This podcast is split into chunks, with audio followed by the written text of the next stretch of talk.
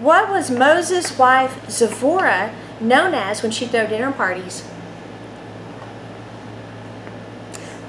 The hostess with the Moses. The hostess with the Moses.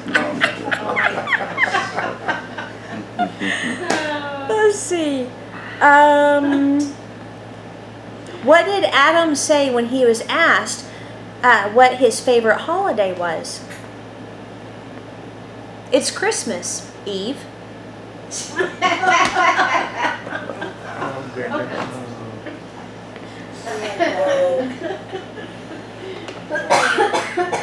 Okay, we're going to be in First Kings again.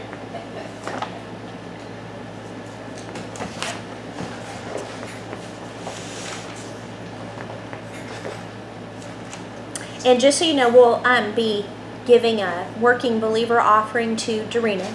She's not been able to work for probably almost two weeks. And then I'll be giving personally out of my own fund and we'll get her fixed up. Okay, so uh, 1 Corinthians 4 1 through 6. And uh, this is one, what we're going to get into to, to today is one of my favorite, favorite, favorite, favorite things. First Kings, Oh, yeah, First Kings. Did I say? Corinthians. Oh, Corinthians. Sorry. First Kings.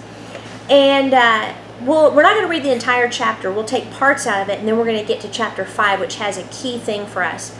Uh, but it says in verse 1 King Solomon was king over all Israel, and these were his high officials. Azariah, the son of Zadok, was the priest. Uh, Elihoreph, I guess that's how you say his name, and Ahijah, the sons of Shisha, were secretaries, and then Jehoshaphat was the recorder. Benaniah, the son of Jehoiada, was in command of the army. Zadok and Abiathar were priests. Azariah, the son of Nathan, was over the officers, and Nathan remembers the prophet. He was a prophet to David. Now he's serving in Solomon's administration along with his son. Zabud, the son of Nathan, was priest and king's friend. Oh, that's neat. I never noticed that. And then Ash- ah- Ahishar was in charge of the palace, and Adoram, the son of Abda, was in charge of the forced labor. So that's going to be an important thing to keep in mind this forced labor because it's actually going to be the downfall and the division between the nations later, uh, which we'll get into in a few weeks when we get to that chapter. But I just wanted to show you these six uh, verses here because these are Solomon's main leaders. Some of the names will be familiar, so you can see that he. Uh, remember, he. I think the last uh, time we talked about kings, if I'm not mistaken, he had killed off, you know, Joab, uh, his brother, uh, Adonijah, and all of them because they were seditious. And then those that remained faithful, he has carried them over into his own administration, which is very smart. One thing that, um, well, I'll just give you an illustration. I have a friend that years ago, when Kent was in uh, uh, youth, her kids were also in youth. And so she volunteered like I did. Absolutely loved it. Um, we both served in similar manners where our job was to equip the teens, and so we would teach them to prophesy, do treasure hunts, I mean, all of that stuff, and just give them a vision of the power of God that must always accompany the word, or you get religious with just the word, or you get weird without the word, you know. So we would bring that together where they would preach the word, we would teach them how to minister. And her kids grew up just like, you know, Kent, he's out of youth. Um, and what happened was I can't remember if new leadership came in, but a lot of times for youth ministry, the youth leaders are youth. They're young. You know, they're usually in their 20s, which is fine. Unfortunately, what can happen is youth leaders do not tend to surround themselves with older people. And then sometimes you can see in the adult church where the pastors don't surround themselves with younger people and and so it's kind of like you know if you don't have both which i wish we had more young if you don't have both then what can tend to happen is you can get inflexible and turn into old wineskins resistant to change resistant to what god wants to do because uh, you have to be very active you know you have to be very resistant to settling in ways. The only way we want to settle in is in the nature of God. And he's always moving. Yeah. Yeah. Every time every time he moves, there's a different aspect of his character and his nature.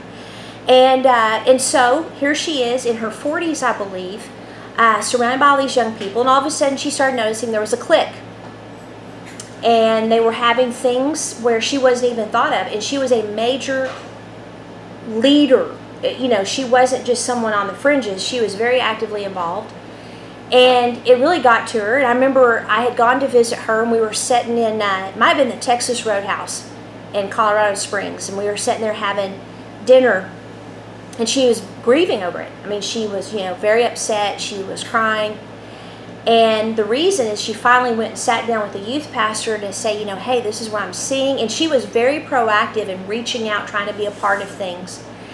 And he basically said, you're too old.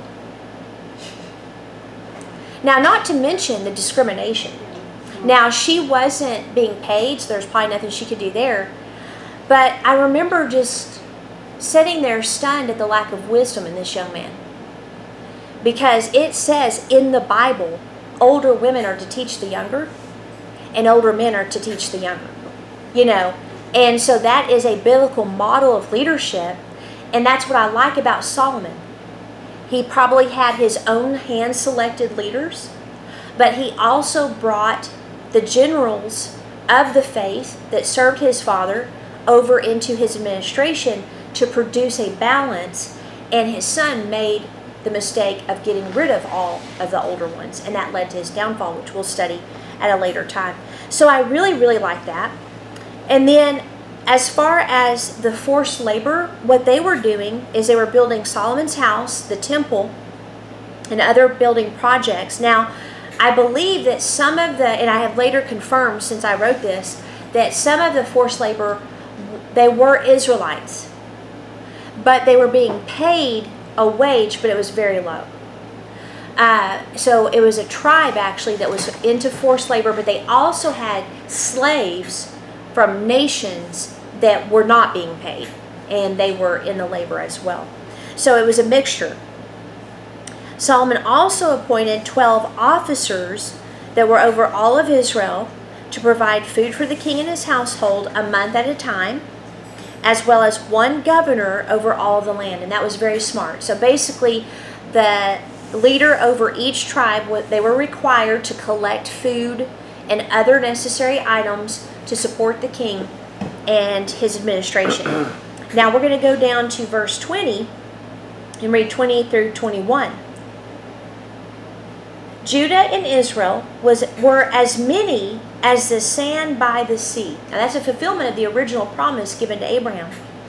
They ate and drank and were happy. Solomon ruled over all of the kingdoms from either from the Euphrates to the land of the Philistines to the border of Egypt, and they brought tribute and served Solomon all the days of his life. Now, the reason I wanted to include this is I believe that these are nations that um, David probably conquered, but Solomon might as well. But here's the thing the boundaries during Solomon's reign were as close to the original boundaries that God gave them when they first entered the promised land. So Solomon was able to get as close as possible to a land of peace, a land that had the original intent of Father. Uh, then the tribute that was paid to Israel by the nations that's what made the kingdom so prosperous. That's why silver was basically like gravel, just standing in piles on the streets because there was so much of it. Now, let's go down to, and I love this. They ate and drank and were happy. You know, that should be the goal of any leader. You know, uh, the people of God in a ecclesia or in a church, if you want to call it that, the uh, people in a city in a state, in a nation, wisdom in the leader will allow people to work for a living, to have plenty of food, to be able to eat and drink, to enjoy their families, and to be happy. And when you see that not happening, uh, sometimes it can be a judgment. Uh, sometimes a wicked or immature leader is a judgment to the church first. See, we always look to the world, but the judgments actually it begins with the house of God. And uh, and I think today's political environment, what's going on, might be an indicator of that. Okay, so Solomon was truly. Um, oh, let me read you verse 25. And Judah and Israel lived in safety. That's another uh, um, aspect of being blessed by the Lord. From Dan even to Beersheba, every man under his vine and under his fig tree, fig tree all the days of Solomon. I love that. So Solomon was truly a king of peace. Uh, he was probably the most beloved king, uh, other than David, and those that were in forced labor probably didn't like him very well. Uh, but I want you to see the most is that Solomon is creating a picture of the kingdom of heaven on earth. And if Solomon was able to do that under the old covenant, then why on earth, pun intended, can't we? Okay? So again, he lived under an inferior covenant. He should not have more peace than we do. He should not have more prosperity than we do. Uh, that uh, is almost illegal. It probably is in the kingdom of God. It's an illegal reality for someone to experience more than we are in Jesus Christ. Now, Solomon also had 40,000 stalls of horses for his chariots. He had 12,000 horsemen. And the officers quote, Let nothing be lacking for all of his needs, his household, and even the guests that were with him. They also supplied barley and straw for the horses. Now, I want to look at Deuteronomy uh, chapter 17 because, again, we're noticing cracks in Solomon's foundation that's going to lead to the downfall of the nation uh, because it all starts. See, that's, that's what's interesting. A leader You know those people that left us a bad review? They put tape on the doors when I said don't hang anything on the doors. Anyway, moving on. We're seeing cracks in Solomon's foundation where leaders have to understand that even the smallest decisions can impact, depending on your level of influence. If your influence is over a city, you can think you're making the right decision and then generations later like if you look at some of the decisions who was it was it roosevelt that did the new deal back in the day was it roosevelt or was it uh, eisenhower eisenhower was it roosevelt I'm gonna say Roosevelt. yeah after uh, well during the depression which actually was caused by democrats um, but he put in like the social security the medicare the uh, welfare, all of that stuff. And by the way, some of his private communications reveal it wasn't necessarily that he cared for the people, it was a planned thing to get the people dependent on the government. That has impacted us to this day, where now seniors are in a system that at any moment could stop working Right. because of how they're using the money. I mean, it's just incredible. So that decision is impacting people to this day, and it's a really sad thing. So it's like President Trump's decision out of the good of the people to shut down the nation. That has opened up a Pandora's box.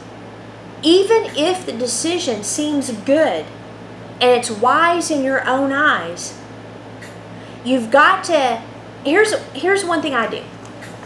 And I'm not saying I'm super smart. This is what Holy Spirit's taught me. When you're when you have to make a decision number one you're always open to the idea you could be wrong. Number two it's like okay let's follow out all the consequences. Go into the worst case scenario. Because if you don't and if you don't look at all the obstacles then you may or all the things that can happen from your decision then you may find yourself in a mess now whether president trump looked at the worst case scenario because he knew of the crazy governors. He knew that they were insane. So he could be like, you know what? It's worth the risk. I'm willing to take the risk of tyranny in order to protect Americans, right? Okay, well, what's happened? It wasn't worth the risk. And people might be like, oh my gosh, you're terrible. Don't you have empathy for people who have died and their families? Absolutely. But the nation is on a trajectory that we should have never been on because of that. And so, because of his influence and the power he held, he made a decision that he probably still think, thinks is right to this day that we're now paying the consequences for. Uh, so, that's what I mean is what is the worst case scenario if I make this decision? And then go back and say, okay, Holy Spirit, well, that looks pretty bad. Actually, what's your wisdom here? What is something that we can do that will avoid those decisions, but also we can solve this problem here? Does that make sense? So it's always good to have a worst case. But the problem here with Solomon, where he's not living by Jedediah, he's not obeying the law, which I'm about to show you, he's also collecting wives. We know that, right? Well, here in Deuteronomy 17 14, this is in the law, and it's the laws concerning Israel's kings. And it says, When you come to the land that the Lord your God is giving you, and you possess it and dwell in it, and then say, I will set a king over me like the nations that are around me. You may indeed set a king over you, whom the Lord your God will choose. See, God never had a problem with them having a king. David established the throne for the Messiah. He still sits on it to this day, right? So he didn't have a problem with the king. What he had a problem with is the kings they would choose. So he's like, let me choose the kings, right? So then it says, from uh, one from among your brothers you shall set as king over you.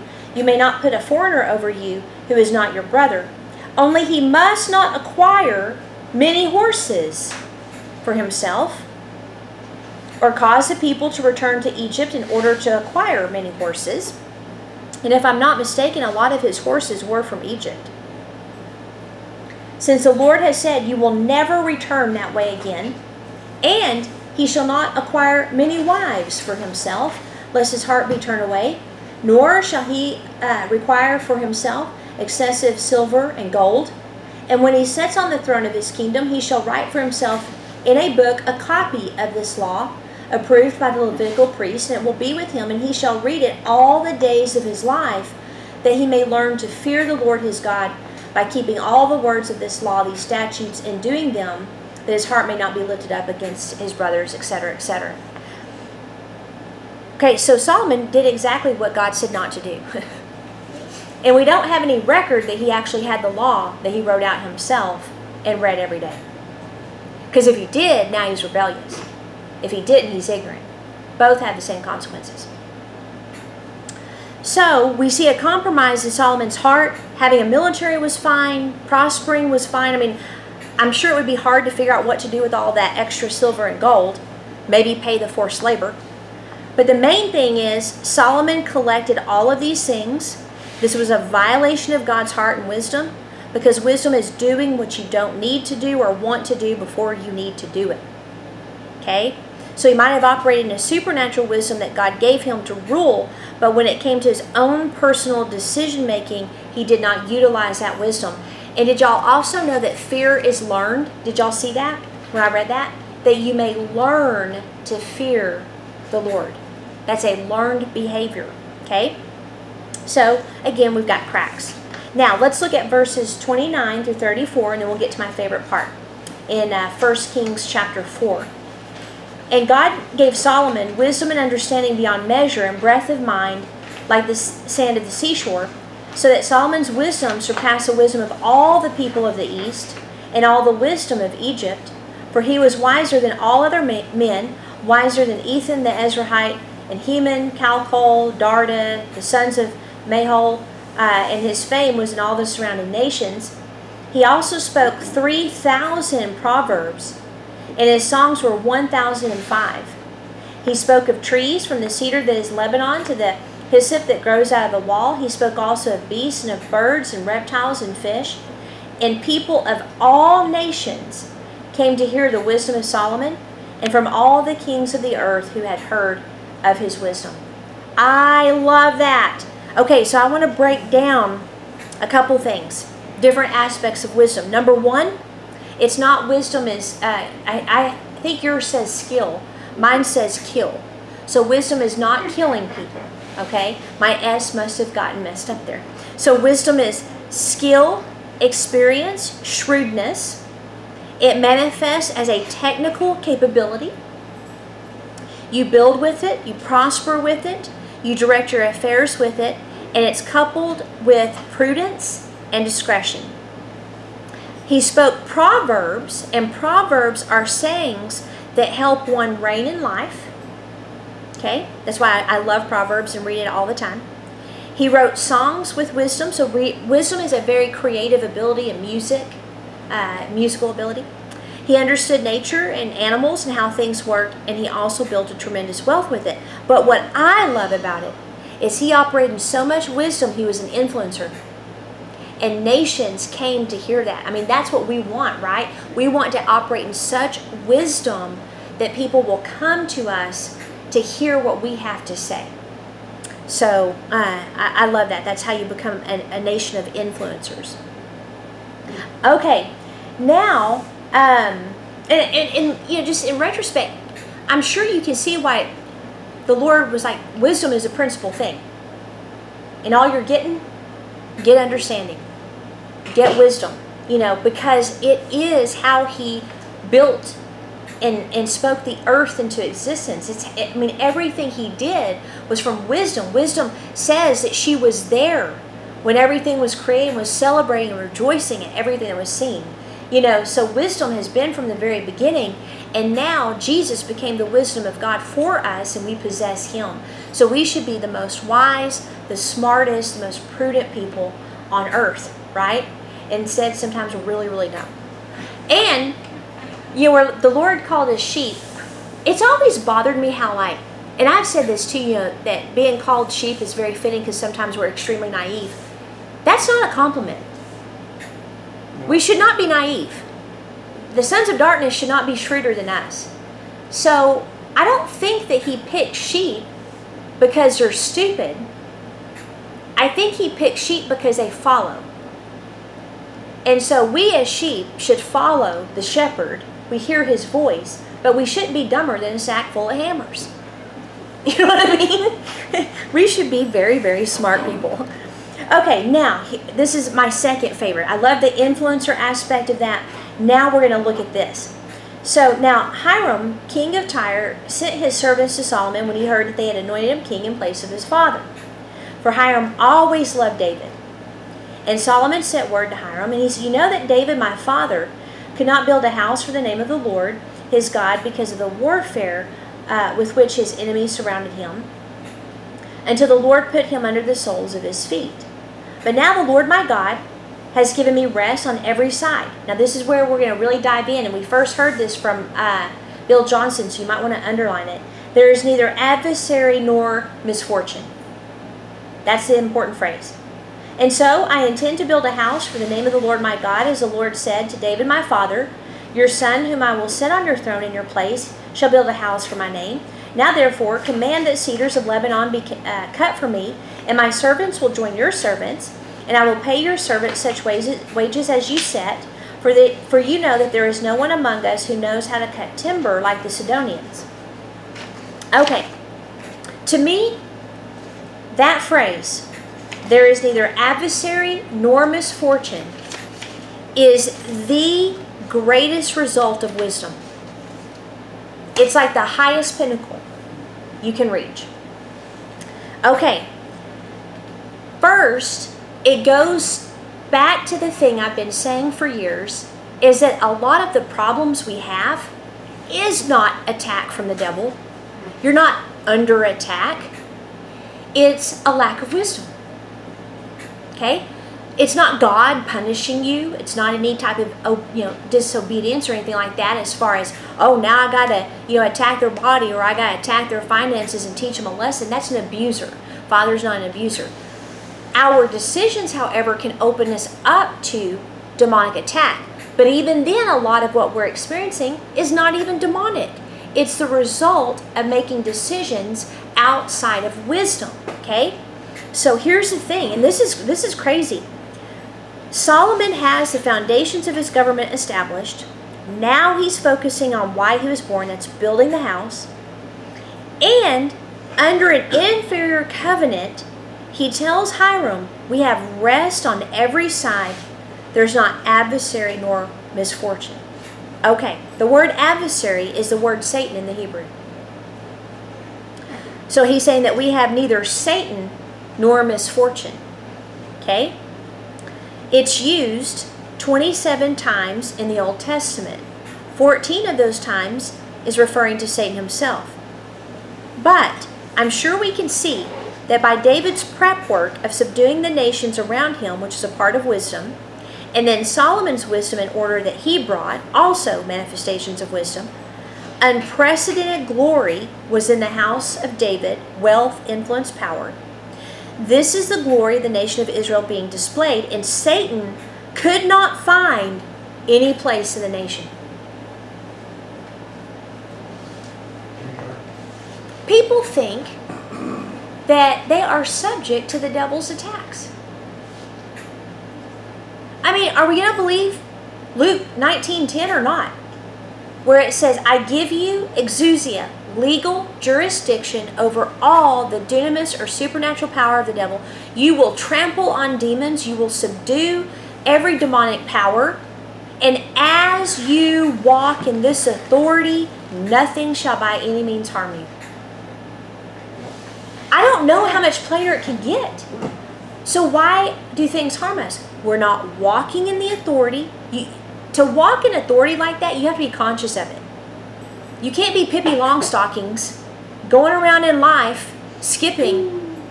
You have to always be aware you're in authority.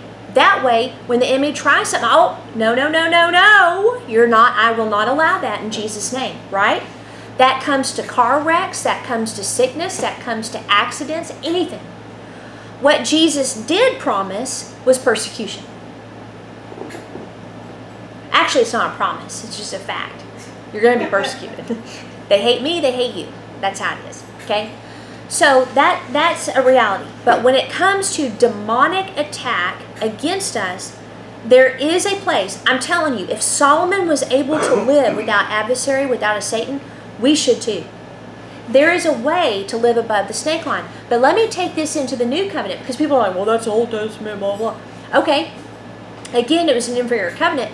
But in the New Testament, nothing, no thing, no word, no person, no devil could touch Jesus Christ until he submitted himself to the hour of trial. That should have been a, a clue to the enemy. He should have been, huh, I'm not been able to touch him for 33 years. You know what I mean? Like that that should have been a clue. But anyway, so then the Lord submits to the hour of trial. The devil does what he wants to do, and even that was a trick. So he's resurrected, and then he says, Tag, you're it. I now live in you. You have the same reality that I walked in. I was a model of who you are now. Train your soul to understand this reality. The level our soul is trained to understand who we are now, then you go up higher and higher and higher in revelation to where eventually you're above the snake line. So, what happens is then, if the enemy, like persecution stuff, now you're like, you know what? This is fabulous. I love persecution. You know why I like persecution from people? Because it sets me up for a blessing according to Peter. And according to both Peter and Paul, persecution is a favor from God. So take that, sucker. you know what I mean? Like that's there he has no end if we understand all of those things. So I love this. I love it. Then this is crazy too. Um, well, let me let me finish this. So the glory of nations being displayed, Satan has no place in the nation. Everybody's at peace. Unfortunately, there is an influence in Solomon's heart. You know, so that the enemy's going to use Solomon's heart that's already straight. He's already straight. We already see that. So it's crucial to always be attentive of your inner world, even more so when your outer is perfect. Okay? Because when everything's going good, life is good, and you may have some uh, persecution, but you celebrate that fact, you've got to pay attention to your inner world and make sure that it's not straying. Okay, Now I have hunted, I hunted, I don't probably for 30 minutes trying to find my notes because we originally heard the truth I'm about to tell you next from Bill Johnson. I always confirm. You know, so I had traced what he said down and knew it was accurate, but I could not find my notes where I put that to save the life of me. And so I'm really irritated about it. Eventually, I hope it's that in that one verse where I found that prayerlessness is what opens you up to um, attacks and things. I have not been able to find that scripture. It's in our Colossians study. So please pray that I find those two things. But I just want to tell you, I have studied this out. I just can't find it.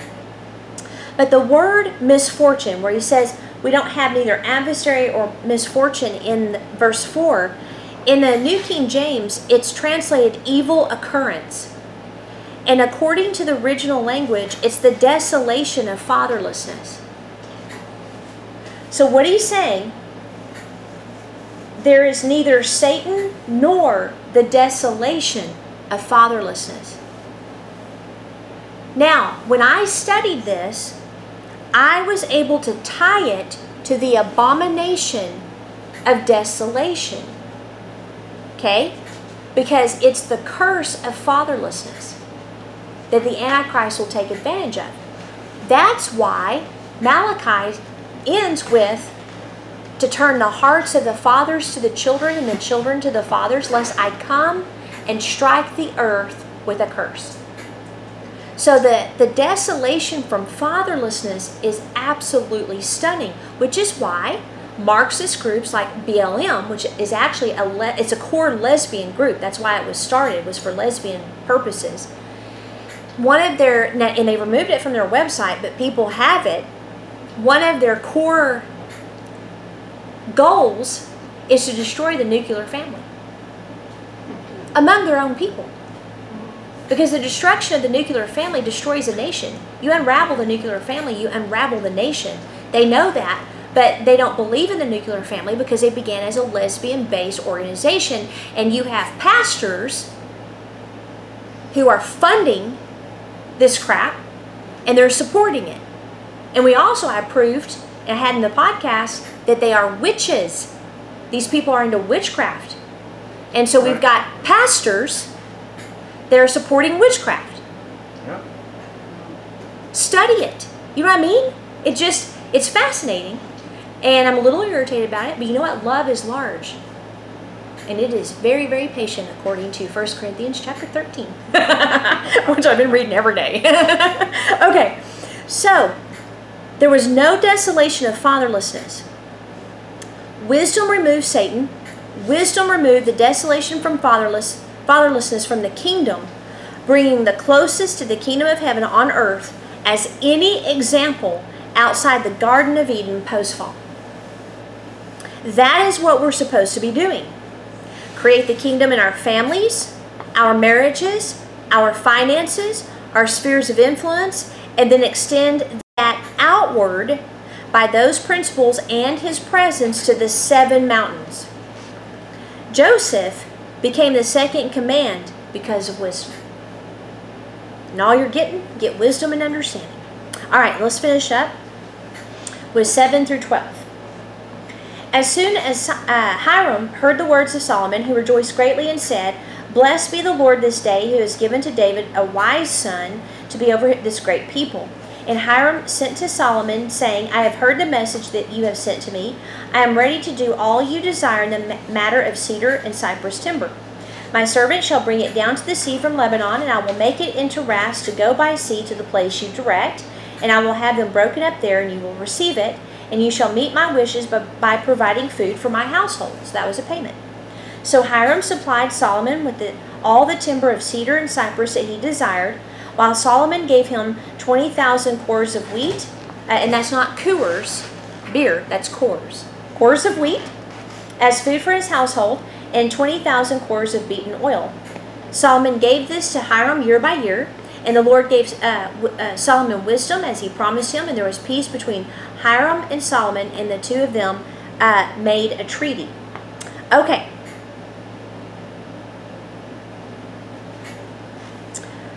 So if we go back to the earlier verses, as they ate and drank and were happy, all of Judah and Israel lived in safety, every man under his vine and every under his fig tree, all the days of Solomon.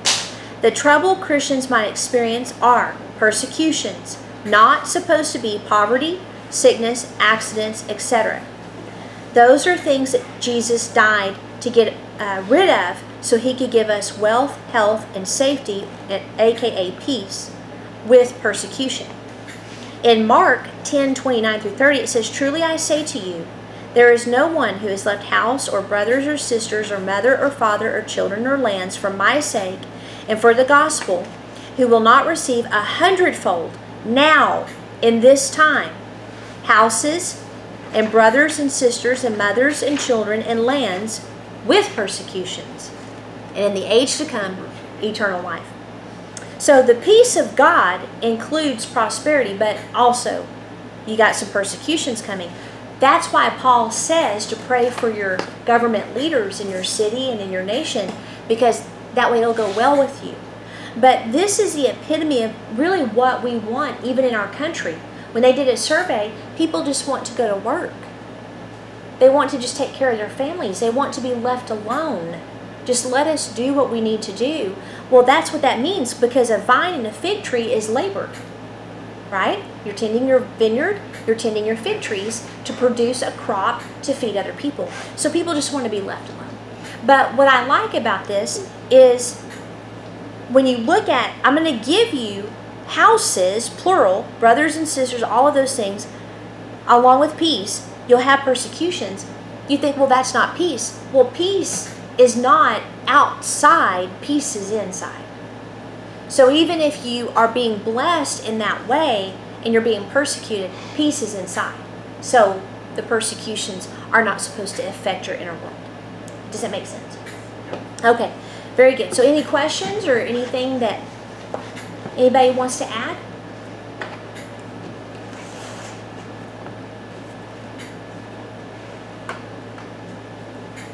And you know, I think like that crazy thought that Bill Johnson had where he said, you know, Jesus said there'd be wars and rumors of wars and famines and plagues and things like that. And you know, he said that's not a promise.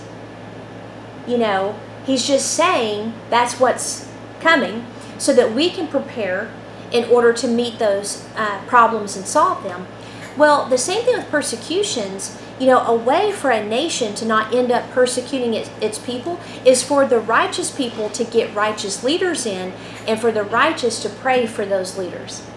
You know, that's that's the answer to not having your own government turn against you. Now, of course, you're going to have people maybe in the workplace or in the store or whatever that they find out you're a Christian, they might persecute you. But it's a whole nother level of persecution when your government is being weaponized to go after you. That's which they are. Because y'all know that as Christians we're terrorists now, officially. Okay. Didn't know if y'all knew that.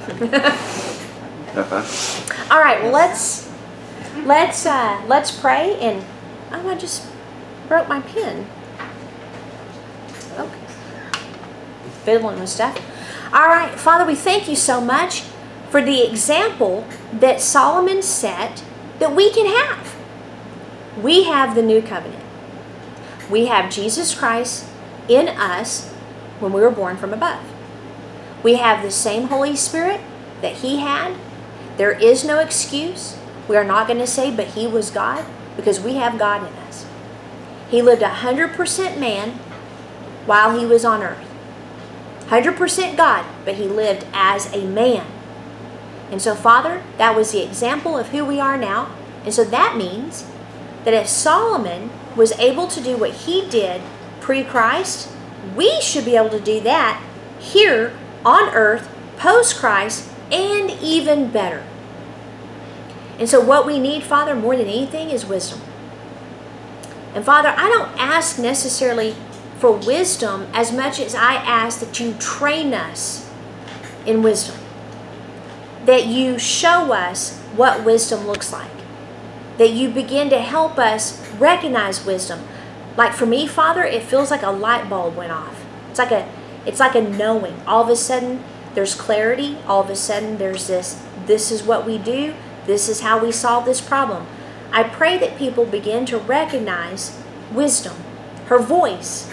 She's a voice, she's a way of seeing things. There's a lot of joy with her. And so, Father, I ask that you help us to walk in the wisdom because Jesus Christ is wisdom for us. And I pray that it translates tangibly into our communities, wherever we live. We'll begin to solve problems on a community scale, not just within our own groups of believers, but we will go outside and solve complex issues.